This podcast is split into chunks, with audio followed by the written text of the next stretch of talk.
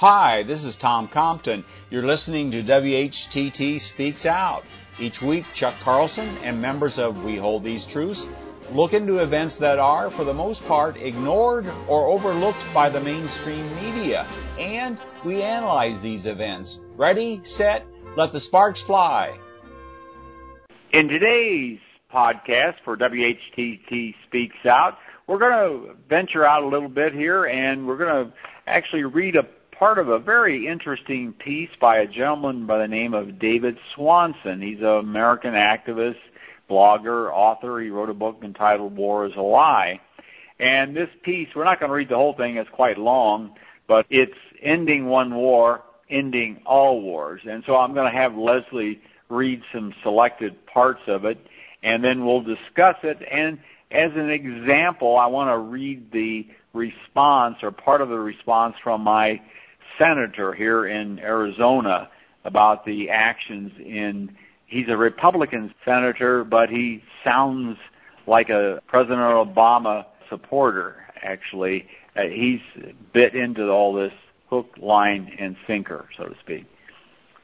Leslie, why don't you read the highlighted parts?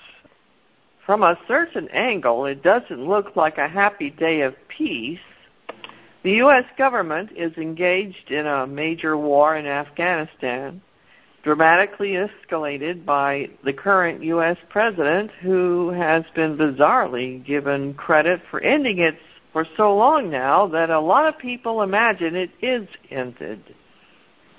The same president goes through a list of men, women, and children on Tuesdays, picks which ones to have murdered, and has them murdered often with missiles shot out of unmanned drones, drones that circle people's villages endlessly threatening immediate annihilation moment after moment for weeks on end, missiles that often miss their targets and often kill random people too close to their targets.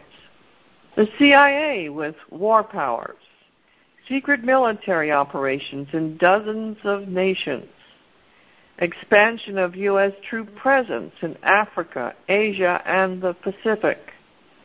Some 90% of the world's nations with U.S. troops in them. Prisoners force-fed in Guantanamo. Black sites. Iraq ruined without reparations. Libya thrown into anarchy without apology.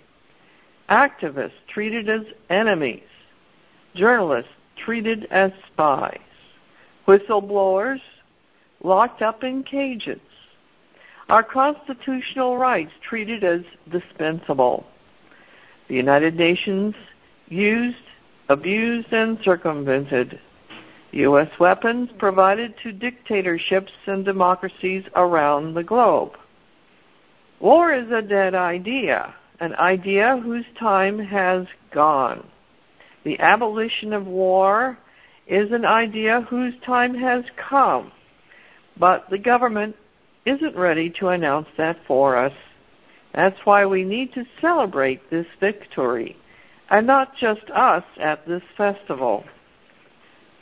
This was the people of Britain who moved their House of Commons to reject a Prime Minister's request for war for the first time since the surrender to the French and Americans at Yorktown. This was government experts risking their careers and their freedom to say, quote, if President Obama's excuse for a war happened, he guessed it right because the evidence doesn't establish it, unquote. This was the majority of the U.S. public telling pollsters, yes, we care about suffering children. Send them food and medicine. Don't make it worse by sending in missiles, unquote.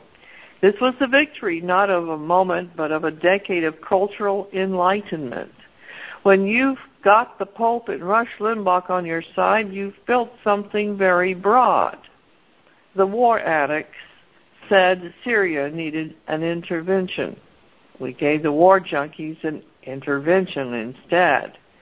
We pointed them toward the path of recovery and showed them a preview of what it will look like. Now, if you don't want to celebrate because there's too much work to do, because Syria is in greater danger without its weapons. Look what happened to Iraq and Libya. And because the pressure for war is still on, I can respect that. I'll be with you starting tomorrow, but it's hard to imagine we'll find the most effective strategy, much less motivate all the doom and gloomers to work their hardest if we refuse to recognize when we've actually made progress, no matter how limited. But our government has peculiar views about different types of weapons that I don't claim to understand. Chemical weapons are good, apparently, when the U.S. uses them on Iraqis, or Iraq uses them on Iranians, or Israel uses them on Palestinians. But they're bad if Iraq uses them on Iraqis, or the Syrian government uses them on anyone, although they aren't so bad if it is Syrian rebels using them. In cases of bad chemical weapon use, missiles could fix the problem. But with missiles, you have to ask Congress. So instead, you can fix the problem of people getting killed with chemicals by making sure that more of them get killed with guns. With guns, for some reason, you don't have to ask Congress. Senators can even chat on TV about what they're doing covertly, and we're supposed to say, oh, well, that's okay then, as long as it's covertly. Maybe the problem is that we just don't think guns are weapons of mass destruction. Guns must be weapons of minimal destruction, I guess. Guns only kill 30,000 people in the United States each year, 10 times the number of people killed on September 11, 2001. Imagine the size of the war we'd have started if someone had killed 30,000 people with airplanes. Would we have had to kill 10 million Iraqis instead of 1 million? But with guns, deaths are okay, and 60% of them don't really count because they're suicides. The best news is that we're beginning to feel uncomfortable. We're even feeling uncomfortable enough to doubt the tales we're told about justifications for wars. The fact is that were the White House telling the truth about the need for an attack on Syria, it would be a first in history. Every other case for war has always been dishonest. The United States sought out war with Mexico, not the reverse. There was never any evidence that Spain sank the Maine. The Philippines didn't benefit from U.S. occupation. The Lusitania was known to be carrying troops and arms. The Gulf of Tonkin incident never happened. Iraq didn't take any babies out of incubators. The Taliban was willing to turn bin Laden over to be tried in a neutral court. Libya wasn't about to kill anyone in Benghazi, and so on. Even wars that people like to imagine as justified, such as World War II, were nonetheless packaged in lies.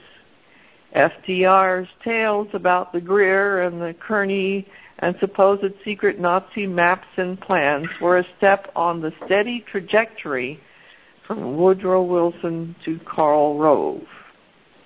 Former CIA case officer Bob Baer said, quote, if you want a serious interrogation, you send a prisoner to Jordan. If you want them to be tortured, you send them to Syria. If you want someone to disappear, never to see them again, you send them to Egypt. Unquote. Anti-war sentiment, at least in some key parts of the world, is at a high point now relative to other moments in recent decades. We need to direct that sentiment into a movement for abolition. Resisting each new war is not enough. We must be for peace, and by peace we must mean, first and foremost, the elimination of the institution of war. We're all fond of saying that peace is more than just the absence of war. True enough. And freedom is more than just the absence of chains.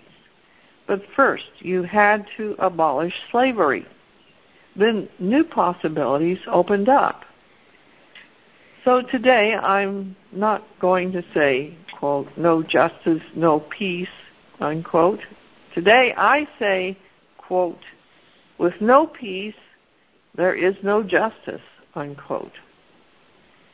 Stop the wars. End the slaughter. Dismantle the weapons. Abolish the military. Build a sustainable, peaceful, prosperous world. Make this point in time a turning point. Thank you for being there. Happy International Day of Peace. All right, thank you. Now I'd like to read part of this response to my inquiry urging my senators and representatives to vote no on any actions against Syria. And this is from Republican Jeff Flake, who I would call the loyal opposition. And he says, quote, as you may know, on August 20th, President Obama announced that the use of chemical weapons in the Syrian civil war would constitute crossing a red line that could trigger a U.S. response. On June 13th, 2013, the White House confirmed that the Assad regime had used chemical weapons against the rebels multiple times in the previous year. On August 21st, 2013, another chemical attack by Assad regime killed well over 1,000 people, including approximately 400 children. In an unprecedented response, President Obama announced that he would seek congressional authorization to launch limited and narrow military strikes against the regime in an effort to deter it from using chemical weapons again and to degrade its capability to do so. After hearing testimony from Secretary of State John Kerry, Secretary of Defense Chuck Hagel, and the Chairman of the Joint Chiefs of Staff, Martin Dempsey, the Senate Foreign Relations Committee, upon which I sit, voted on September 4th, 2013, to authorize the President's resolution by a vote of 10 to 7. I voted in favor of this authorization. I remain skeptical of the Obama administration's handling of the crisis in Syria over the past two years, and I am sympathetic to concerns regarding the United States' involvement in yet another conflict. However, regardless of the circumstances that led to this point, I believe that as a commander in chief of the United States, the president has the authority to respond militarily. Voting to deny the president the authorization he sought but did not need would have far-reaching and damaging effects on our national security in- interests.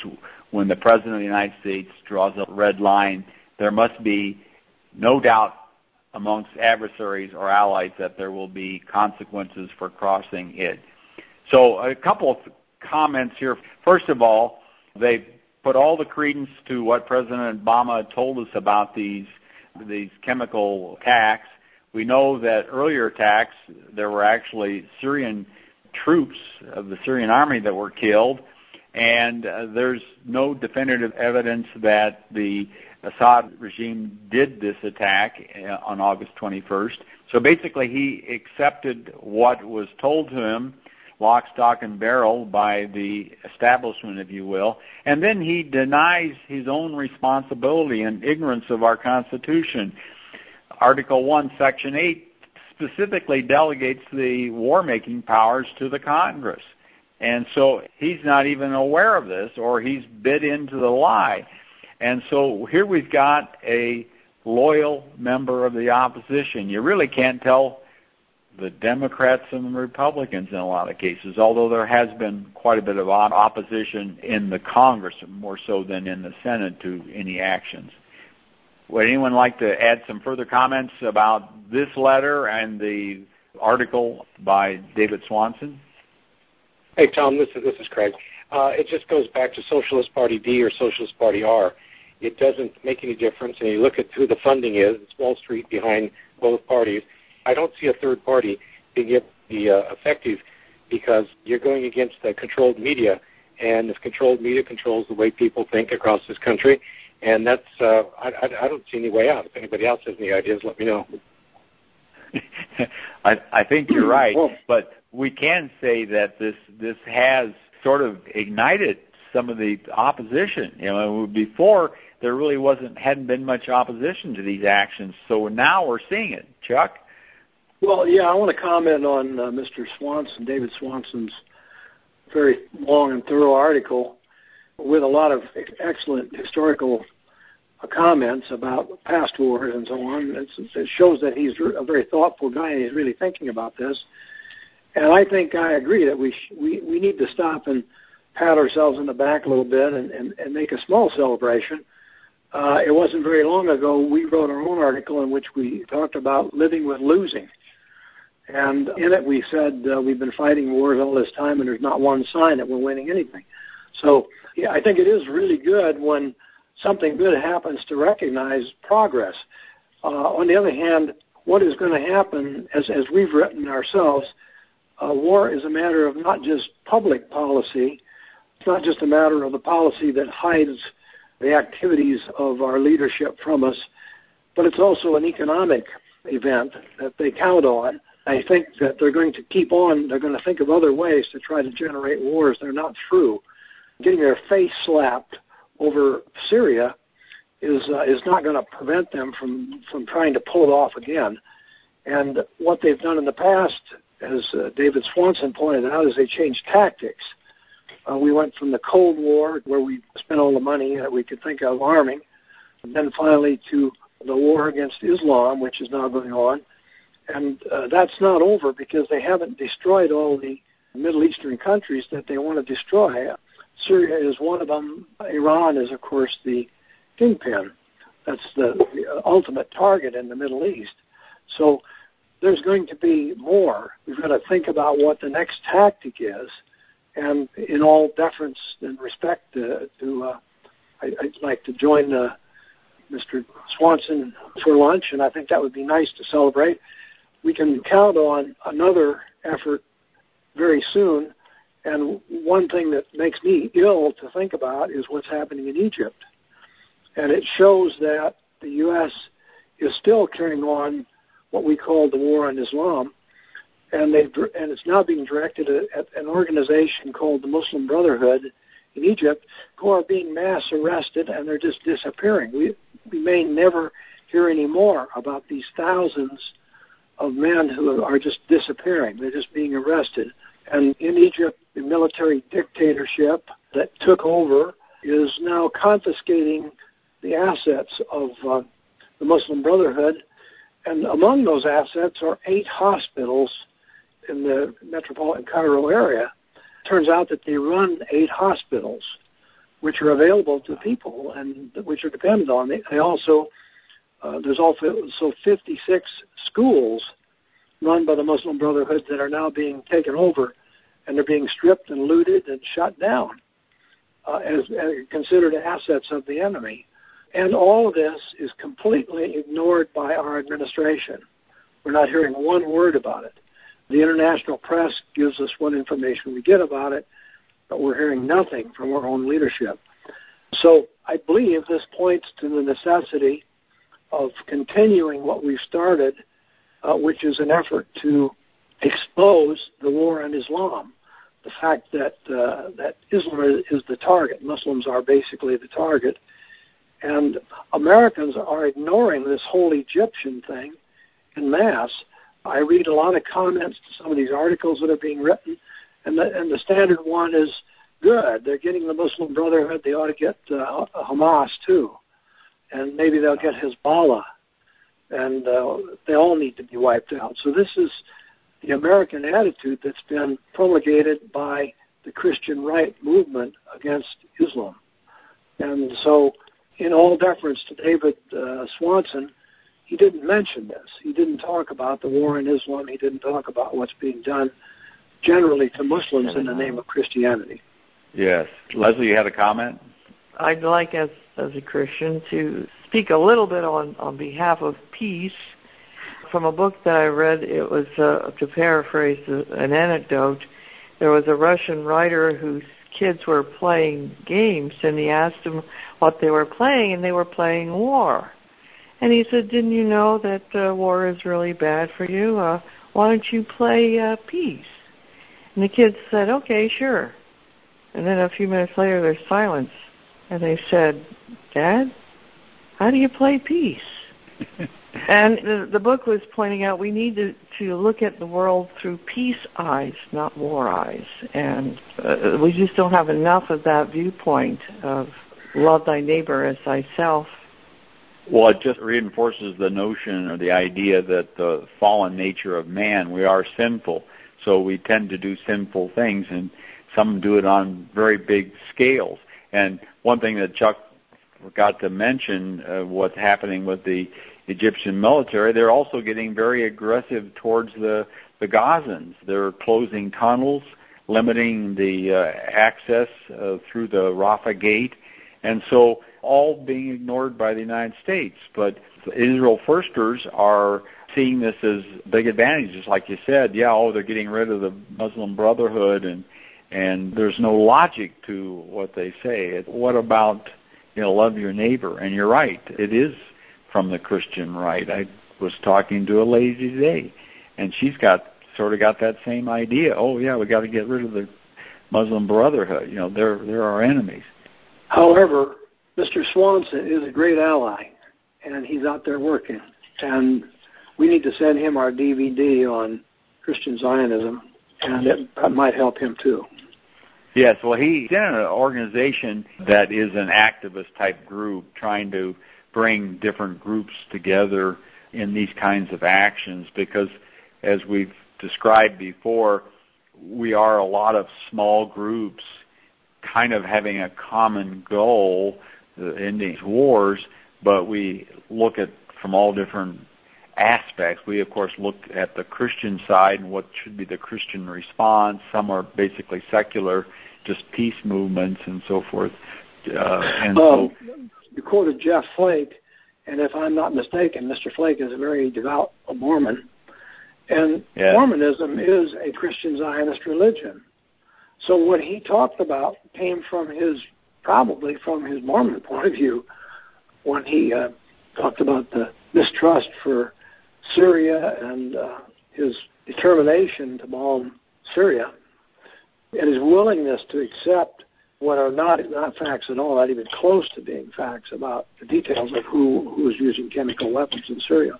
But on the other hand, we know a number of Mormons that are not Christian Zionists that see this. So you know, it's this is a problem uh, in evangelical churches. You know, there are the extremes, and depends you know, where your Church or who the local leaders are that influence people dramatically. I think uh, the local congregations are influenced by people. Leslie. I just want to say Happy International Day of Peace. Amen. Something to celebrate about. Yep. Okay, well, we hope that got you thinking a little bit, and uh, we need to continue to press on for ending wars. Thanks for listening. Thanks for listening. Be sure to tell a friend about our podcast. And please visit our website, whtt.org. You will find a wealth of information and resources like the latest Pharisee Watch and unheralded news articles. Also, you can order our new video, Christian Zionism, The Tragedy and the Turning, Part 1. Even though this video is copyrighted, we don't mind if you copy it as long as you copy all of it. Then you can educate your friends and acquaintances about the dangers of Christian Zionism. Start small, think big, and press on toward the straight gate.